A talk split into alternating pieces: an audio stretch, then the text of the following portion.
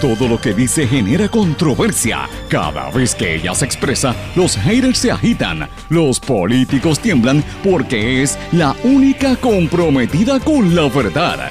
Periodista, bloguera, relacionista licenciada, analista de la noticia, escritora y le dicen la provocadora en las redes sociales. Y ahora comienza en blanco y negro con Sandra Rodríguez Coto.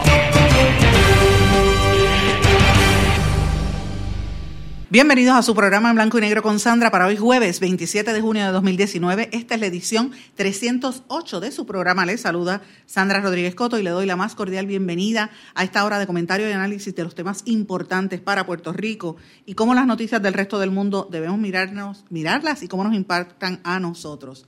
Señores, hoy es junio 27 y los barbudos en Puerto Rico aseguran que no hay mafia.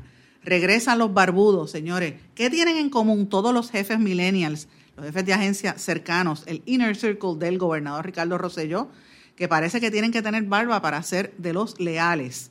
Son los barbudos, pero no me refiero a los revolucionarios de Cuba, no es, el, no es Fidel con Raúl y el Che Guevara y, y, Camilo Cienfuegos, aquellos que bajaron de la Sierra Maestra en el 59, no, señores.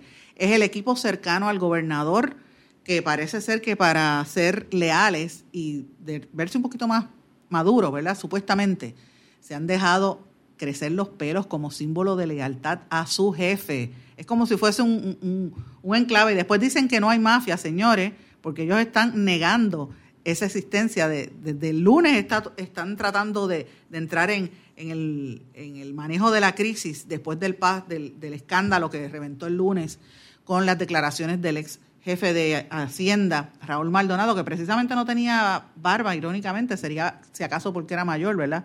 Pero su hijo Raúl, y el que ha estado hablando palabras oeces, pues sí la tiene. Y todos los que han salido al paso, igual. Advierten que no hay mafia en Hacienda, pero señores, que le volarán las cabezas a los funcionarios que se desvíen de la ley. ¿ok?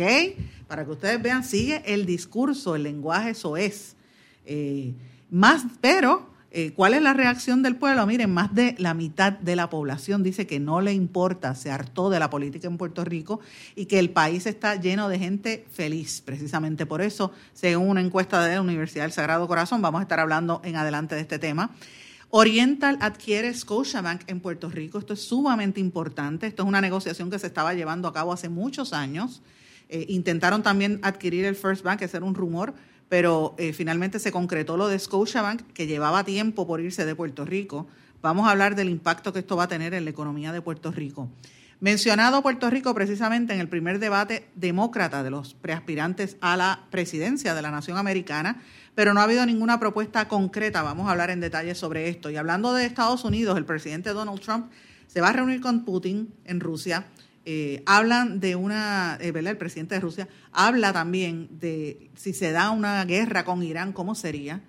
Y señores, culpa a los demócratas por la imagen dramática de un hombre que aparece ahogado con su niñita mientras intentaban entrar ilegalmente a los Estados Unidos. Señores, estas y otras noticias locales e internacionales las vamos a analizar hoy en blanco y negro como todos los días y a través de las distintas emisoras por las cuales se transmite este su programa. Les agradezco su sintonía y el apoyo a los al equipo de trabajo y a los compañeros en estas emisoras. Éxitos 1530 AM en Utuado, Adjuntas, Ayuya, toda esa zona. Cumbre 1470 AM en Orocovis y la zona de la montaña y el centro de Puerto Rico. 106.3 FM, también llega hasta el norte. X61, que es el 610 AM en Patillas y todo el sureste, 94.3 FM, que consolida toda esa zona de Salinas, Arroyo, Yabucoa, toda esa región. El 1480 WMDD AM, el más fuerte en toda la zona noreste de Puerto Rico, desde Fajardo, te cubre desde las Islas Vírgenes, Vieques, Culebra, hasta Carolina. WYAC 930 AM en la zona oeste y sur de Puerto Rico, desde Cabo Rojo y Mayagüez. Y WIAC 740 AM San Juan y la zona metropolitana. Como siempre les digo, señores, cualquier duda me puede contactar a través de Facebook en Sandra Rodríguez Coto o en Twitter SRC Sandra. Y también les invito a que lean el blog que esta mañana entré un artículo precisamente sobre esto de los barbudos. Y señores, estoy atenta. Mañana le voy a dedicar un tiempo para que me dé más espacio a hablar sobre las respuestas que he recibido esta, esta semana en, en, Facebook, los mensajes que he recibido de todos ustedes. Algunos están incorporados en el programa de hoy, así que les agradezco su sintonía, señores. Pero este, oigan esto, empezando la transmisión de este programa. Coronel Pedregal le tengo dos noticias, una buena y una mala. La buena es que le voy a dar dos alternativas. La mala es que tiene que tomar una decisión inmediatamente. ¿Con quién hablo? O usted me recibe 100 mil dólares mensuales a partir de hoy para brindarle toda la protección necesaria al cartel de Medellín y que se mantengan fuera de problemas con la ley, o yo le mato a usted el papá, la mamá, los tíos, a su esposa María, al niño Santiago, a la niña Pilar, mejor dicho, hasta su abuelita. Y si su abuelita ya está muerta, yo se la desentierro y se la vuelvo a matar. Bueno, ya, ¿me está amenazando? No, señor, esto no es ninguna amenaza, coronel Pedregal, porque las amenazas, las amenazas son cosas que uno promete, que uno dice y que uno no hace. Esta es una notificación oficial de parte de todo el cartel de Medellín en pleno. Entonces necesito que tome esa decisión, pero ya. ¿Con quién hablo? Dígame. Pablo Emilio Escobar Gaviria. Señores, este audio que escucharon aquí, que compartí, y lo hago de, de manera jocosa, pero también de manera para que reflexionemos. Es parte del diálogo del Parlamento que se escribió por los magníficos autores de esa teleserie El patrón del mal, donde se hablaba de la terrible vida de este narcotraficante colombiano Pablo Escobar Gaviria. Ustedes recordarán que rompió todos los récords de audiencia y que de ahí para abajo, pues muchos lo han invitado. Hasta Netflix sacó hace poco una serie y hay varias películas sobre la vida de Pablo Escobar eh, gestándose en este momento. Eh, pero traigo esa serie en particular y esa escena por varios motivos. Por el discurso y por eh, lo que, quise, lo que quiere decir eh, cuando dice esa frase que se le atribuye en, efecto al líder del cartel de, Medellín eh, de los años 70 y 80, donde él dice que no es una amenaza, sino que una notificación del cartel de Medellín, señores. Y yo tengo que decir, yo sé que, hay, hay algunos que le molesta esto, yo lo estoy diciendo desde ayer en las redes sociales, las, las expresiones que hicieron ayer el secretario de Asuntos Públicos del gobierno, Anthony Maceira, no es una amenaza, es una advertencia, es una notificación al estilo de Pablo Escobar y el patrón del mal. Eso de decir que le van a tumbar la cabeza a los funcionarios que se desvíen de la ley, tú perdóname, yo, hay compañeros han dicho aquí, periodistas me escribieron en las redes sociales que eso era, eh, ¿verdad? Yo que estaba exagerando, que, no se, no se, eh, no era un delito, no había, no se constituía los elementos para la comisión de un delito no violaba la ley. Miren, señores, una cosa es violar la ley, otra cosa es el respeto que se tiene que tener hacia el país y hacia el pueblo, y más que nada, otra cosa tiene que ser el discurso de quienes son los líderes oficiales de este, de este pueblo. a, la gente se respeta, señores. Eso de estar hablando de que le van a tumbar la cabeza, ¿qué discurso ese de los narcos, de los sicarios, de los reggaetoneros? ¿Qué es lo que pasa? Que se impuso el discurso, el lenguaje de, la calle. ¿Qué es eso? ¿Por qué tiene que venir el secretario de Asuntos Públicos con esa cafrería a repetir lo mismo que hizo el otro hijo talentoso, bastante cafre, Raúl y Maldonado, con todas esas palabras ese Señores, en medio de las polémicas, con esas acusaciones y toda esa avalancha de, de, renuncias y los insultos que ha habido desde el lunes, ayer sale Maceira con esa de que le van a tumbar la cabeza. ¿De qué estamos hablando? Y después, cuando se dio cuenta de la metida de pata, en vez de decir, miren, no, yo quise decir tal cosa, echa para atrás, y en vez de echar para atrás, no, él dice que, que no es una amenaza, pero que lo está haciendo para que la gente sepa, mire, cómo un jefe de gabinete se va a expresar de esa forma.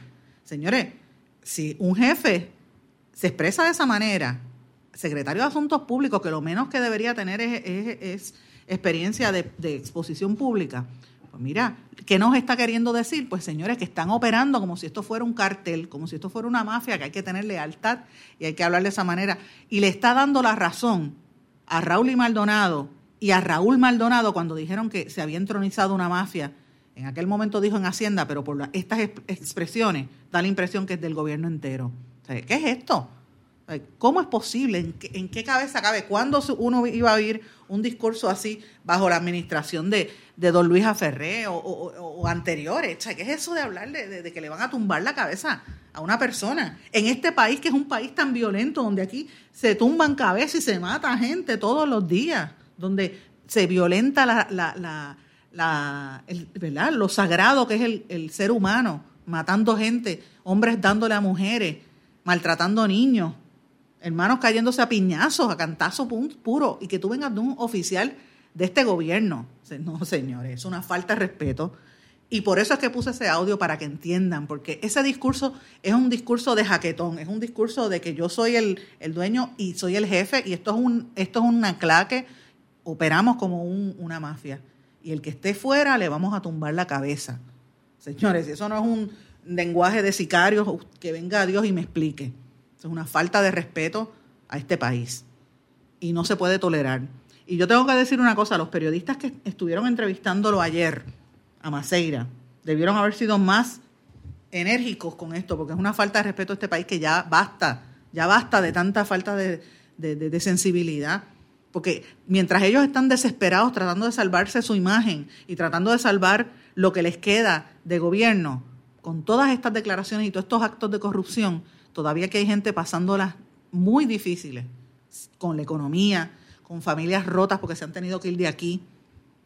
Y todavía 30 mil personas viviendo bajo toldos azules, mientras estos se dan buena vida y, son los, los, los, barbudos del gobierno. No, señor, esto es una falta de respeto y habrá que ver qué va a pasar. Eh, y, desde, este espacio yo lo voy a seguir condenando y lo voy a seguir criticando porque eso no se, eso no se debe eh, hacer, porque si usted tiene un jefe de un gobierno que habla y se expresa de esa manera, pues entonces, ¿qué podemos esperar de la calle? ¿Mm? Es la realidad. ¿Qué ejemplo le están dando a la juventud? mira, este, este eh, Rivera Marín, usted que es un hombre tan serio, llame a capítulo a todos estos niños, porque que actúan como nenes chiquitos. Todos estos nenes chiquitos que están alrededor del gobernador, en vez de lucir eh, maduros, y a la altura del puesto que tienen, en respeto al país, parecen una partida de nenes de, colegio, blanquitos de colegio, ustedes perdonen que utilice este término de peyorativo, que también es, discriminatorio, ¿verdad? Para la gente que son blancas, que tienen chavos en este país, pero están actuando de esa manera, como nenes con, ay, con un chisme, mira, me lo voy a tumbar la cabeza, ¿qué es eso? ¿En qué, en qué cabeza cabe? Así que esto es una falta de respeto a este país y yo eh, hago un llamado a la seriedad, a la cordura y al respeto que este país merece. no actúen como, como si fuesen una mafia institucional. No lo hagan. Y yo tengo que decir algo. En Hacienda han nombrado al secretario interino Francisco Párez. Eh, y este secretario es un muchacho sumamente joven, es un, parece un nene de 15 años. Yo he tenido oportunidad de conocerlo y de compartir con él en, en algunas ocasiones. Me parece que es un joven sumamente talentoso, sumamente serio, inteligente, porque es que no le de verdad, no, no, no hay manera que uno diga que no.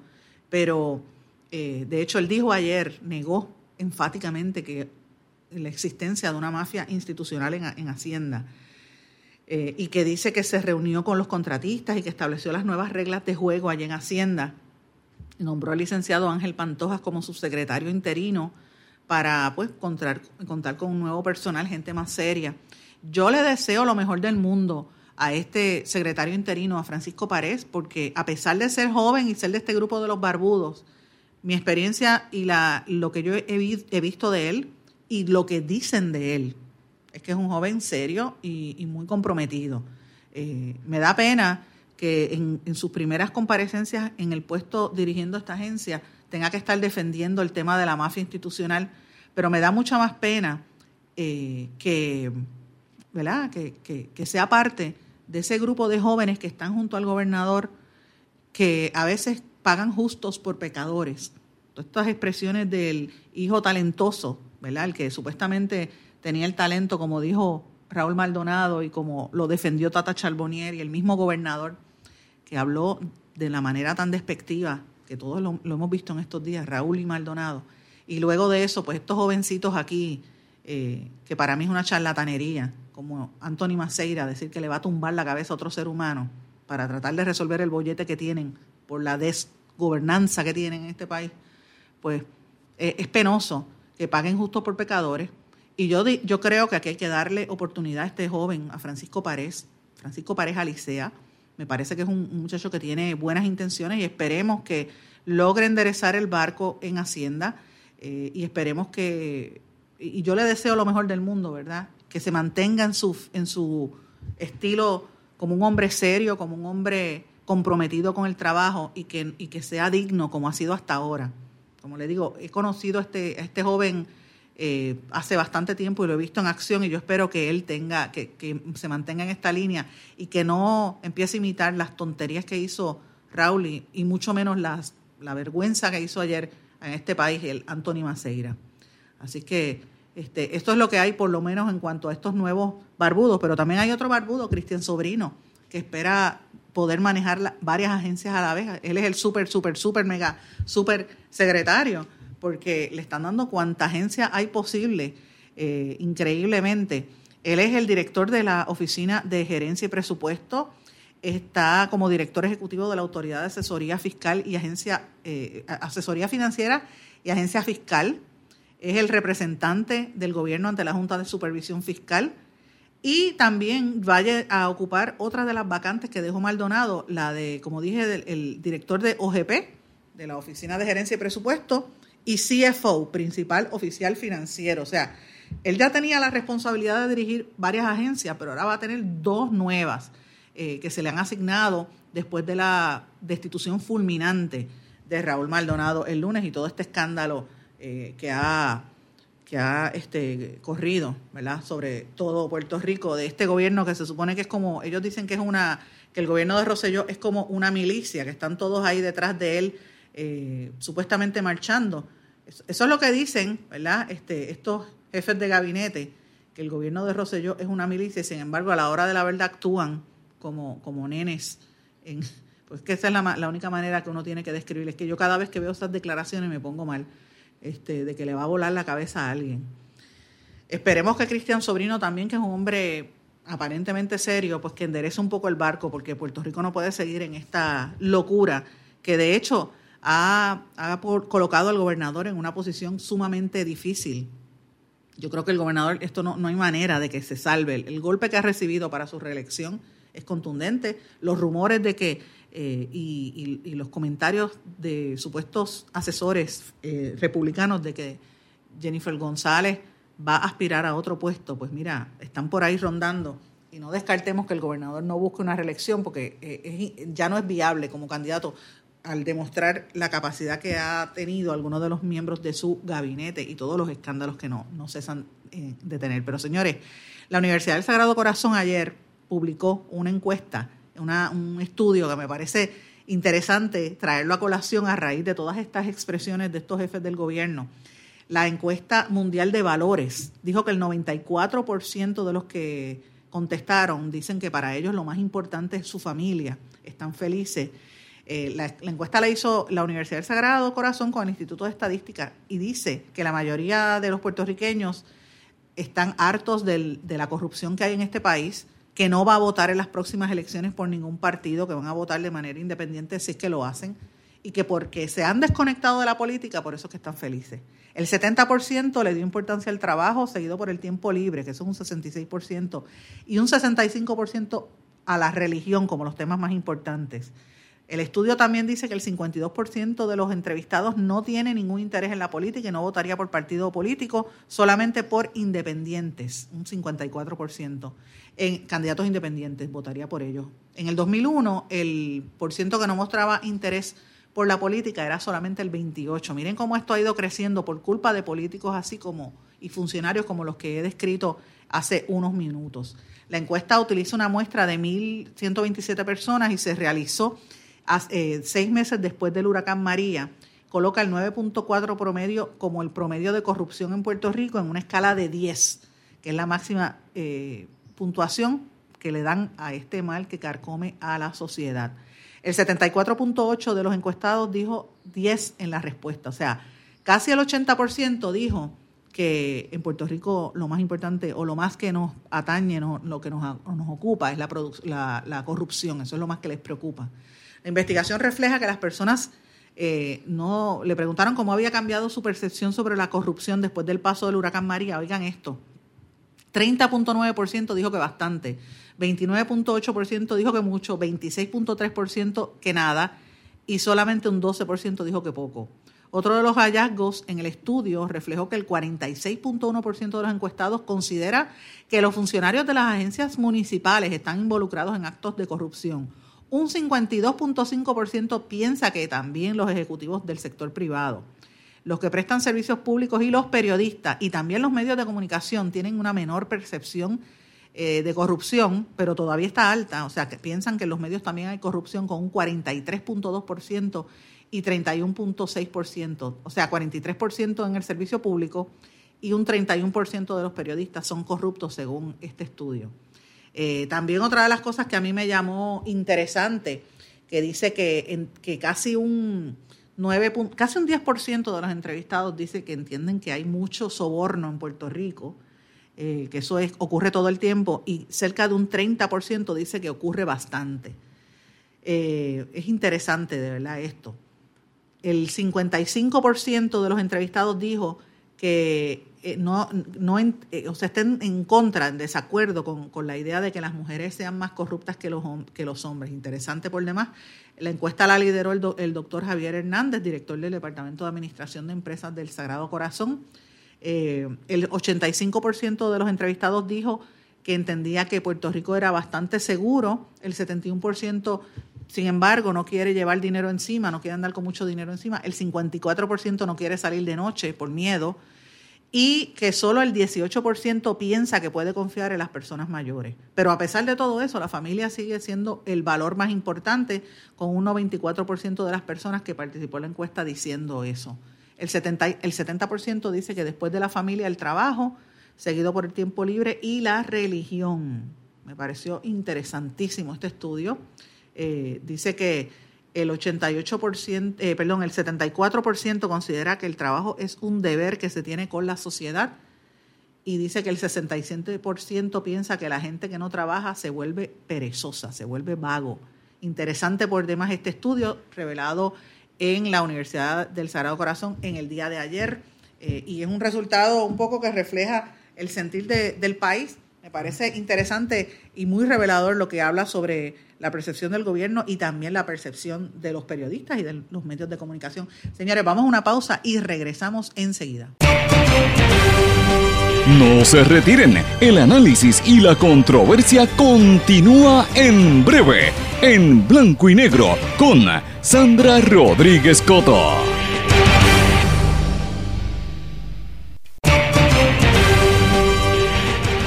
Ya regresamos con el programa de la verdad, en blanco y negro, con Sandra Rodríguez Coto. De regreso en blanco y negro con Sandra. Bueno amigos, comienzo hablando de que el Banco Oriental adquirió Scotiabank para Puerto Rico y las Islas Vírgenes. Esto es algo que llevaba mucho tiempo en negociaciones. Eh, todavía está sujeto a la aprobación de los reguladores y las condiciones que, que, pues, este tipo de transacción conlleva pero eh, llevaba muchos años esta, esta intención, por un lado de, Oriental de seguir creciendo y por otro lado de Scotiabank de salir del mercado de Puerto Rico. Hubo un rumor hace un tiempo que Scotiabank iba a adquirir bancos, eh, pero a nivel mundial la empresa matriz de Scotiabank, que es el, el, Banco Internacional de Nova Scotia, le decían antes, Banco Internacional de Canadá, es un proveedor de principalísimo de servicios financieros en todo el hemisferio ha estado pensando ¿verdad? salir de, de sus mercados y de sus bancos y negocios en más de 20 países eh, y están reorientando su capital, que se estima en casi 4 mil millones de dólares, para enfocarse en el mercado y en el crecimiento que se está dando en Canadá y se tienen que salir de ciertos mercados.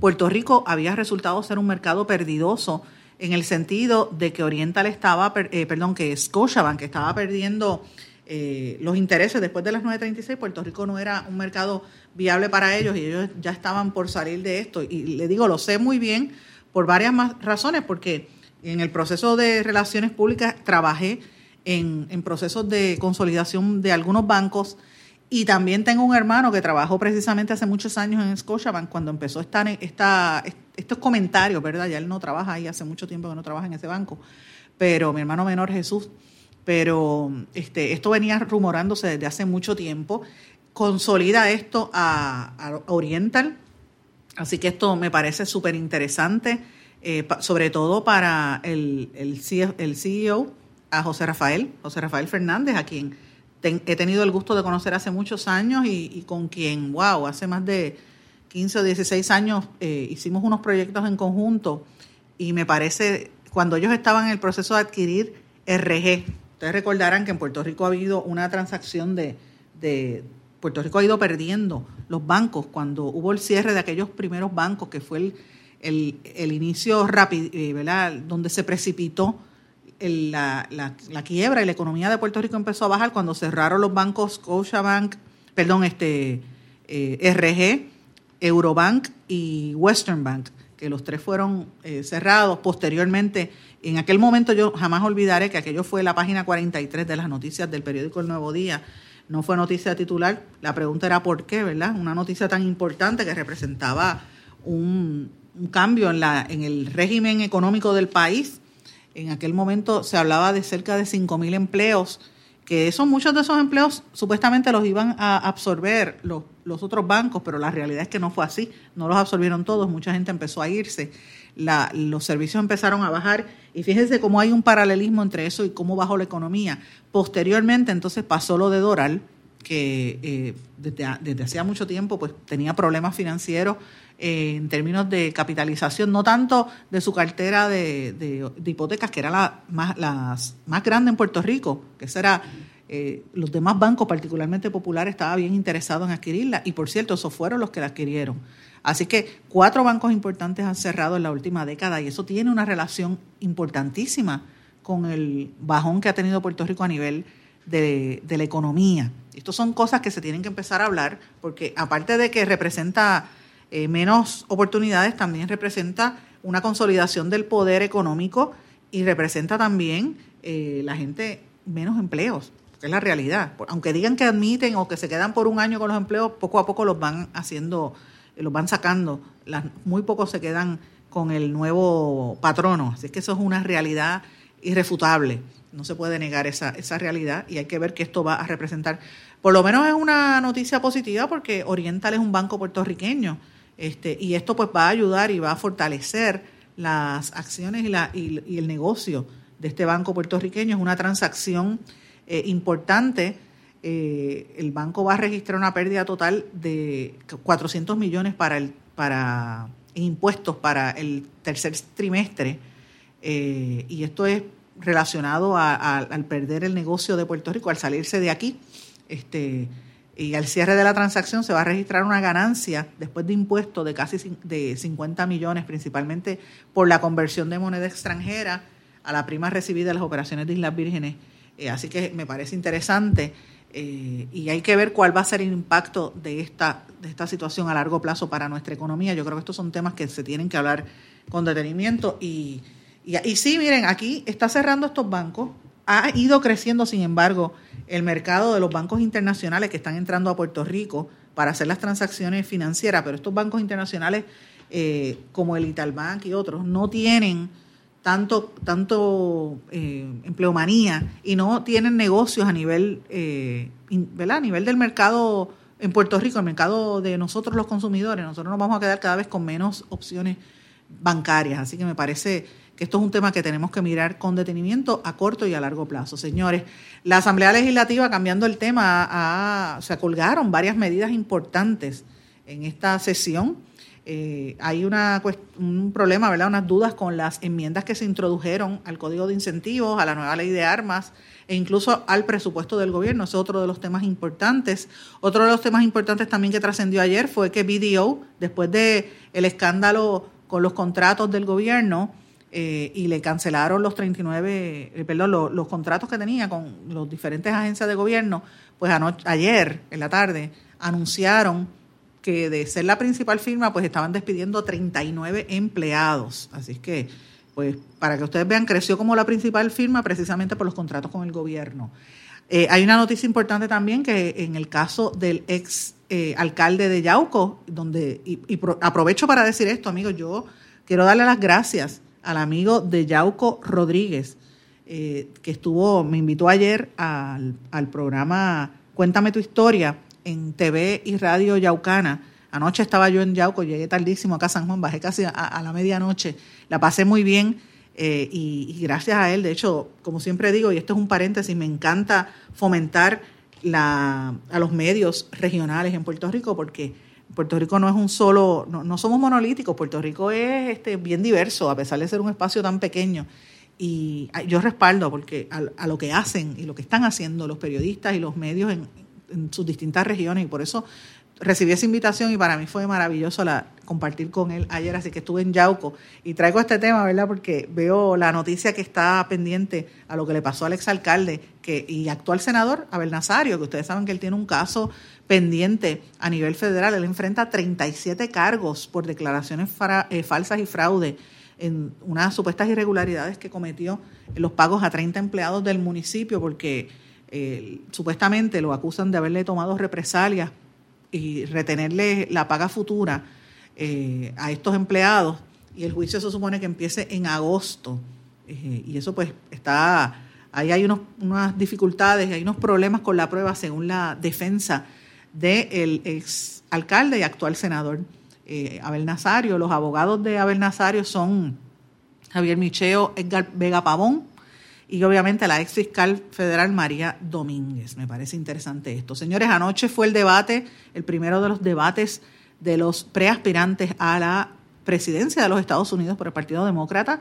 Julián Castro, que fue yo creo que uno de los primeros que salió a decir que aspiraba, el joven de ascendencia, eh, que es gemelo, idéntico, de ascendencia mexicana, mencionó a Puerto Rico, dijo que recordó a Puerto Rico en su primer viaje después de anunciar su, su aspiración presidencial, dice que su primer viaje fue aquí, eh, pero obviamente no hubo ninguna propuesta específica. En el debate de ayer estuvo, además de Castro, Elizabeth Warren, que es una de las favoritas, Beto O'Rourke, que empezó como uno de los favoritos, pero como se ha, se ha pagado, la, senadora Amy Klobuchar, el secretario de Vivienda, eh, perdón, como dije, Julián Castro, el, ex secretario de Vivienda, el senador Cory Booker, el alcalde de Nueva York, Bill de Blasio, el congresista Tim Ryan, la congresista Tulsi Gabbard de Hawái, el ex gobernador de Washington, Jay Inslee, y el ex congresista John Delaney. Hoy se supone que venga el próximo grupo, porque son como 20 aspirantes, y vamos a ver qué sucede en la tarde de hoy eh, o en la noche de hoy. Hoy también eh, es importante una noticia está trascendiendo con, el, con la candidatura de Tiffany Caban una activista de la comunidad gay, es queer, ella es latina, ella es de ascendencia puertorriqueña, una abogada de 31 años que sigue al frente, eh, todo, tiene que indicar que ganó la presidencia para el condado de Queens eh, y me parece importante para, eh, en ese proceso, porque va a cambiar un poco la forma en que se, se, fiscalizan y se procesan los, los casos en las distintas ciudades en los Estados Unidos. Ella entre sus promesas ha dicho que iba a despenalizar el trabajo sexual, la, prostitución, ¿verdad? Y eh, una de las lemas de campaña era eliminar el encarcelamiento masivo y prohibición del pago de fianzas en efectivo, que eso promueve un poco el tema de la, de la mafia. Señores, brevemente quiero mencionar, el presidente de los Estados Unidos eh, dijo ayer que la imagen esta del papá que salió ahogado con su bebé al intentar cruzar el río Bravo puso al desnudo una vez más la crisis humanitaria de lo que está ocurriendo y dijo que el padre era posiblemente un tipo maravilloso, que no le gusta, que odia ver ese tipo de fotos, pero señores, culpó a los demócratas por la política que tiene sobre la inmigración. Miren esto, los culpó nuevamente por las muertes. Obviamente, eh, Beto O'Rourke dijo que, que Trump era, eh, ¿verdad? Usted es un, es un asco, le dijo, usted es una desgracia. Y también Bernie Sanders lo criticó. Eh, Trump y Putin van a estar reuniéndose mañana en Japón ¿De qué van a hablar? Pues mira, posiblemente de lo que está pasando en Siria, Afganistán, Ucrania, Venezuela. Hay que estar atentos a lo que va a ocurrir ahí. Eh, también Trump dijo que si comienza una guerra contra Irán, el conflicto no duraría mucho porque Estados Unidos tiene más poderíos que ellos. Importante, señores, trascendió ayer la FAA sacó otro riesgo potencial de los aviones Boeing 737 MAX implicados en los accidentes. O sea, siguen saliendo los escándalos con esta, con esta aeronave. Eh, el tema de la Asamblea General de la Organización de Estados Americanos, que se está llevando en, se llevó a cabo en, Medellín, Colombia, pues obviamente el tema central ha sido Brasil, y, eh, perdón, Venezuela, y la Fiscalía de Brasil, señores, sigue la polémica allí por la corrupción, están pidiendo eh, elevar la segunda condena de corrupción que le habían dictado al expresidente Luis Ignacio Lula da Silva, eh, porque supuestamente lo encontraron culpable de otros beneficios adicionales, beneficios ilícitos, eh, por unas obras que hizo en su casa de campo. así es que hay que ver qué va a pasar con ese, con ese escándalo que está ocurriendo allá. Y por último, brevemente les menciono, hay una noticia que hay que estar velando cómo están subiendo los casos de violencia doméstica en Cuba. Hay una cantante que se llama Dianelis Alfonso, le dicen la diosa de Cuba, ha hecho eh, titulares al, decir públicamente por fin y admitir que ha sido víctima de violencia doméstica por parte del reconocidísimo músico allá en Cuba, José Luis Rodríguez el Tosco, que era su parejo en una orquesta en la que ella cantaba. Así que el tema de la violencia doméstica está allí bien fuerte en estos días precisamente por las denuncias que ha dado esta cantante en la isla vecina. Señores, vamos a una pausa y regresamos enseguida. No se retiren, el análisis y la controversia continúa en breve, en blanco y negro, con Sandra Rodríguez Coto. ¿Sabemos cuántas personas murieron de verdad durante el huracán María? A usted lo escucharon en el momento de mayor desesperación. ¿Todavía siente aquellas noches a oscuras y de incertidumbre? ¿Qué pasó mientras los vientos azotaban y luego en aquellos días y semanas después cuando no había sistema de comunicaciones? Reviva cada minuto con una narrativa real sobre lo que pasó en la bitácora de una transmisión radial, catalogado como uno de los mejores libros del año 2018 por la crítica literaria. Es una lectura necesaria porque no podemos olvidar nuestra historia para que esta no se repita. Bitácora de una transmisión radial, disponible en las principales librerías a través de todo Puerto Rico y en la internet lo consigue en Amazon, en libros787.com y en travaliseditores.com, publicado por Travalis Editores. Este es un mensaje importante del Departamento de Salud y Servicios Humanos de los Estados Unidos. En una ola de calor, mantenerse fresco lo mantendrá sano. Las personas y los animales deben quedarse adentro. Si no tiene aire acondicionado, vaya a algún sitio que lo tenga como un centro comercial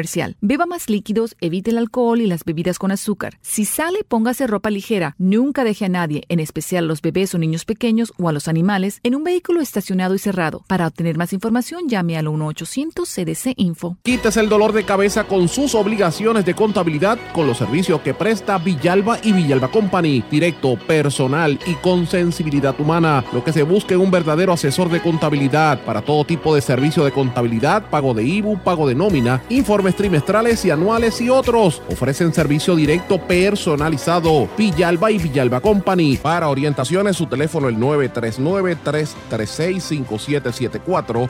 939-336-5774. El abandonar un animal es abuso y es ilegal.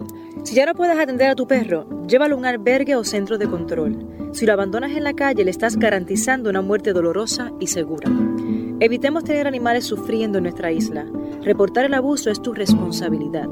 Así que si ves a alguien maltratando o abandonando un animal, llama inmediatamente a la policía al 787-343-2020. Comprométete. Tener una buena reputación toma esfuerzo, dedicación y tiempo. Si la reputación de su negocio, empresa o institución sin fines de lucro está siendo expuesta de forma negativa ante la opinión pública, tanto en los medios masivos como en las redes sociales, usted necesita un experto en manejo de crisis. Joy PR es una empresa especializada en este campo. Para mayor información, comuníquese con el 787-299-7303, 299-7303. Joy una empresa especializada en manejo de crisis. Aspira de Puerto Rico celebra 50 años educando y transformando a Puerto Rico. Lo ha logrado potenciando las circunstancias educativas y sociales que rodean a miles de jóvenes que viven en la pobreza, a veteranos y a poblaciones en alto riesgo. Para información sobre las actividades del 50 aniversario de Aspira de Puerto Rico y sus servicios, llame al 787-641-1985. También puede acceder a www.facebook.com diagonal Aspira de Puerto Puerto Rico. Y Y ya regresamos con el programa de la verdad en blanco y negro con Sandra Rodríguez Coto.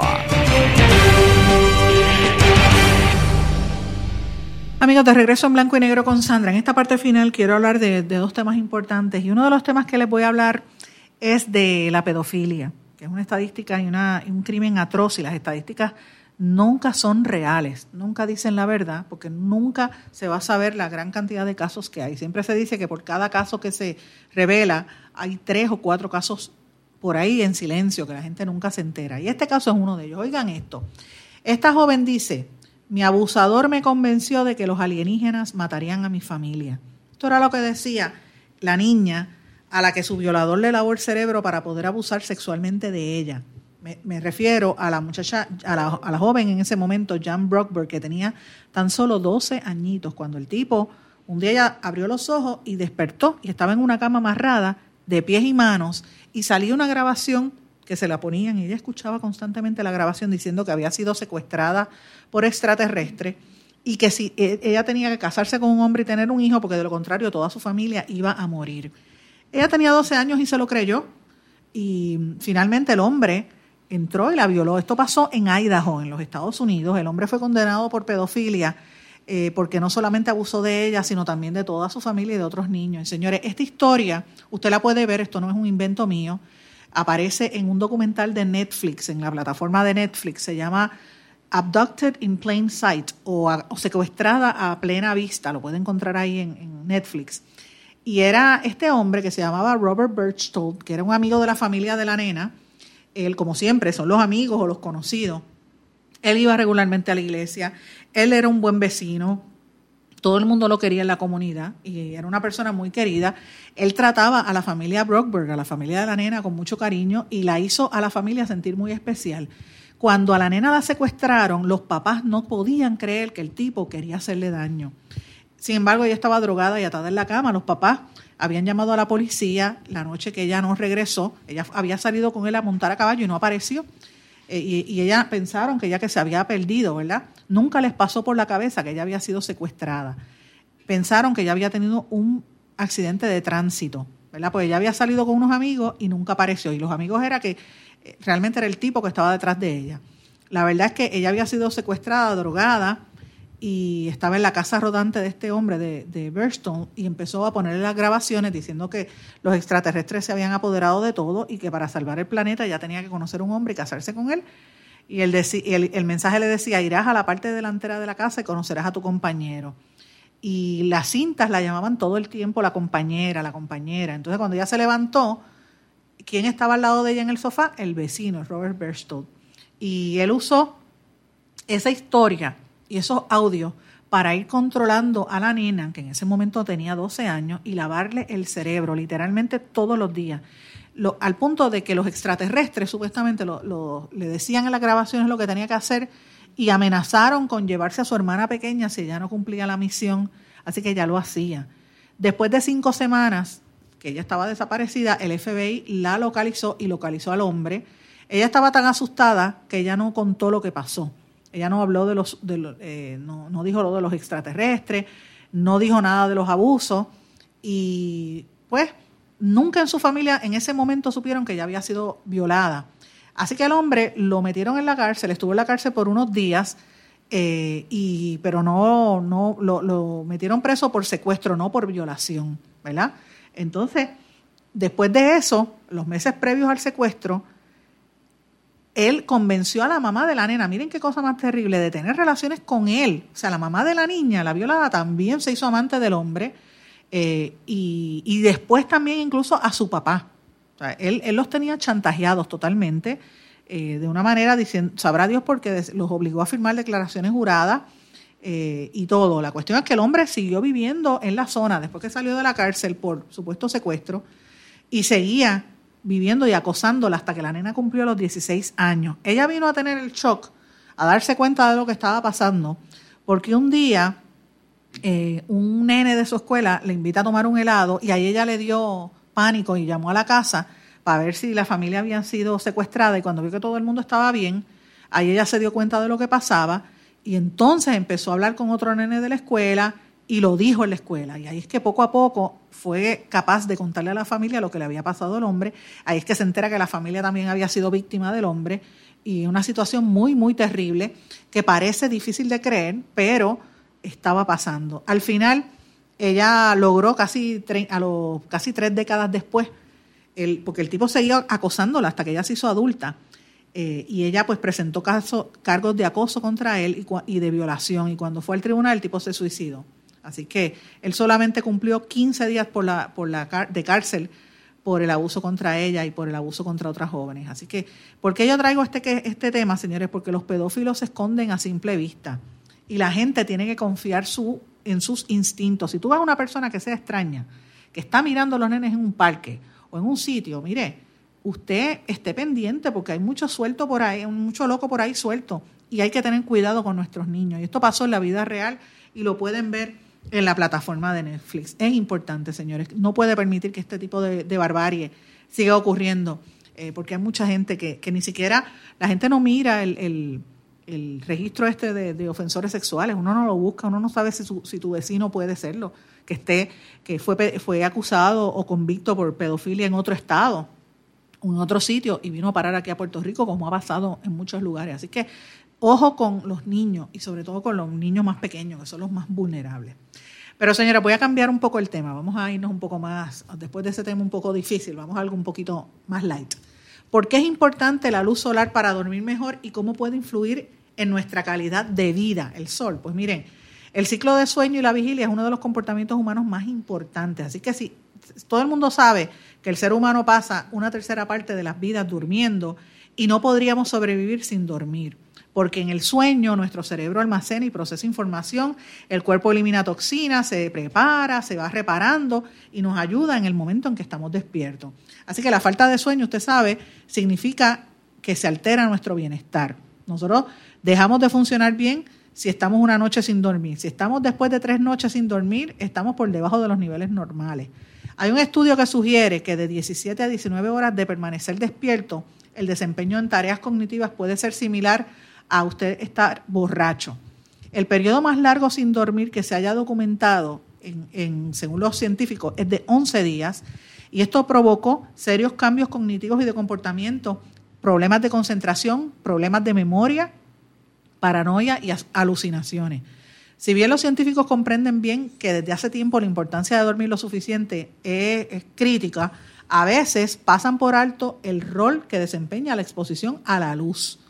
La luz es importante porque ayuda a establecer nuestro ritmo cardíaco, el reloj del cuerpo, a través de los sensores de luz. Eh, y nuestros ojos detectan el ciclo de luz y de oscuridad en nuestro entorno y ajustan el ritmo cardíaco del cuerpo para que el día, para que tenga el día interno y externo no coincidan. Así que si usted no, si usted es de la gente que se mete en la casa y se pone a ver televisión y se encierra y prende el aire y no sale, pues mire, si usted está días y días sin coger la luz del sol, y usted se sorprenderá, usted dirá, usted dirá, ay, ¿cómo pasa eso en Puerto Rico? Mire, yo conozco mucha gente que son así. Y los adolescentes más todavía, que no les gusta salir. Hay unos que, si los dejan, están pegados en el juego todo el jugando y con el celular todo el día. Y no cogen sol, usted los ve como amarillos, porque no, no, cogen, no les gusta salir a, coger sol. Pues miren, el reloj del cuerpo humano parece que queda a la deriva y esto agrega media hora al ciclo de 24 horas de día por oscuridad y, le, le pasa como cuando uno viaja y le da jet lag, pues las horas se descompensan a nivel biológico. Entonces, esto puede tener un efecto nocivo. Eh, y entonces es importante que usted se exponga a la luz en ciertas horas para que el reloj corporal que uno tiene internamente pues nos ayude. Casi siempre a las horas, la, la, las 8 de la noche, las 9 de la noche, es la, hora más perfecta para uno acostarse a dormir, ¿verdad? O la más recomendable eh, para que usted pues pueda descansar lo suficiente y se pueda despertar a la hora adecuada. Eh, así que es importante y los estudiosos en Europa están llamando la atención para que la gente eh, le dedique más tiempo a estar bajo el sol. No todo el tiempo, porque también hay, uno se expone si está muchas horas bajo el sol, ¿verdad? y tiene que cubrirse y no quemarse. A mí me pasó este fin de semana que mm, se me olvidó, me metí en la playa y me puse a nadar y me puse ahí a disfrutar del agua y de momento cuando salí yo dije, Dios mío, me duele la espalda. ¿Y qué cosa más horrible? Una, una prieta quemada. Pues así estoy yo, señores. Estoy como un, un, carbón todavía y me duele. Así que uno no puede exagerarlo. Si uno no coge el sol todo el tiempo, pues tampoco es para estar ahí. Eh, lo, lo, lo, la clave de todo es, señores, no se exagere el balance, pero lo importante es que el sol eh, es importante en, el, en la vida y si usted está muchas horas en oscuridad, lo importante eh, de este estudio que, acabo de ver es que le, le corta hasta seis años de vida. Así que la gente que trabaja de noche, el 97% de la gente que trabaja de noche, no se adaptan a las demandas de trabajo eh, y eso les afecta y cambian su biología porque la luz artificial se que tienen en las oficinas o en una fábrica es muy débil en comparación a la luz ambiental. Así que eso también lo, le trastorna su, su reloj biológico y los afecta. Le, mucha gente, hay una correlación entre la gente que eh, trabaja de noche o la gente que no, ¿verdad? Eh, no, no, duerme las horas adecuadas y lo ve no solamente con eh, alzas en el peso, sino también con cambios hormonales, lo ven también con eh, consecuencias para la salud que tienden a, fumar de más, el tabaquismo excesivo, algunos son alcohólicos porque tienden a, beber, otros les afecta sus relaciones sexuales, eh, así que todo esto tiene una implicación, así que lo más importante es que, mire, minimice la, la, exposición de luz antes de irse a la cama. Eso incluye tener el celular al lado, apáguelo. Usted no necesita salud y peor es salud del celular o de eh, la, las computadoras y los iPads, que es una luz azul y le afecta la visión. Apáguelo y trate de descansar y que se despierte con la luz matutina, que es lo más lindo del mundo. Mira el sol por la mañana y despéjese y que tenga un buen día, porque eso lo ayuda a cargarse de energía para el resto del día y de la semana. Señores, con esto me despido, no tengo tiempo para más. No sin antes le digo que me puede escribir a través de las redes sociales, en Twitter SRC Sandra o en Facebook Sandra Rodríguez Coto y espero que todos pasen muy buenas tardes, acostarse temprano y a levantarse temprano mañana. Será hasta mañana.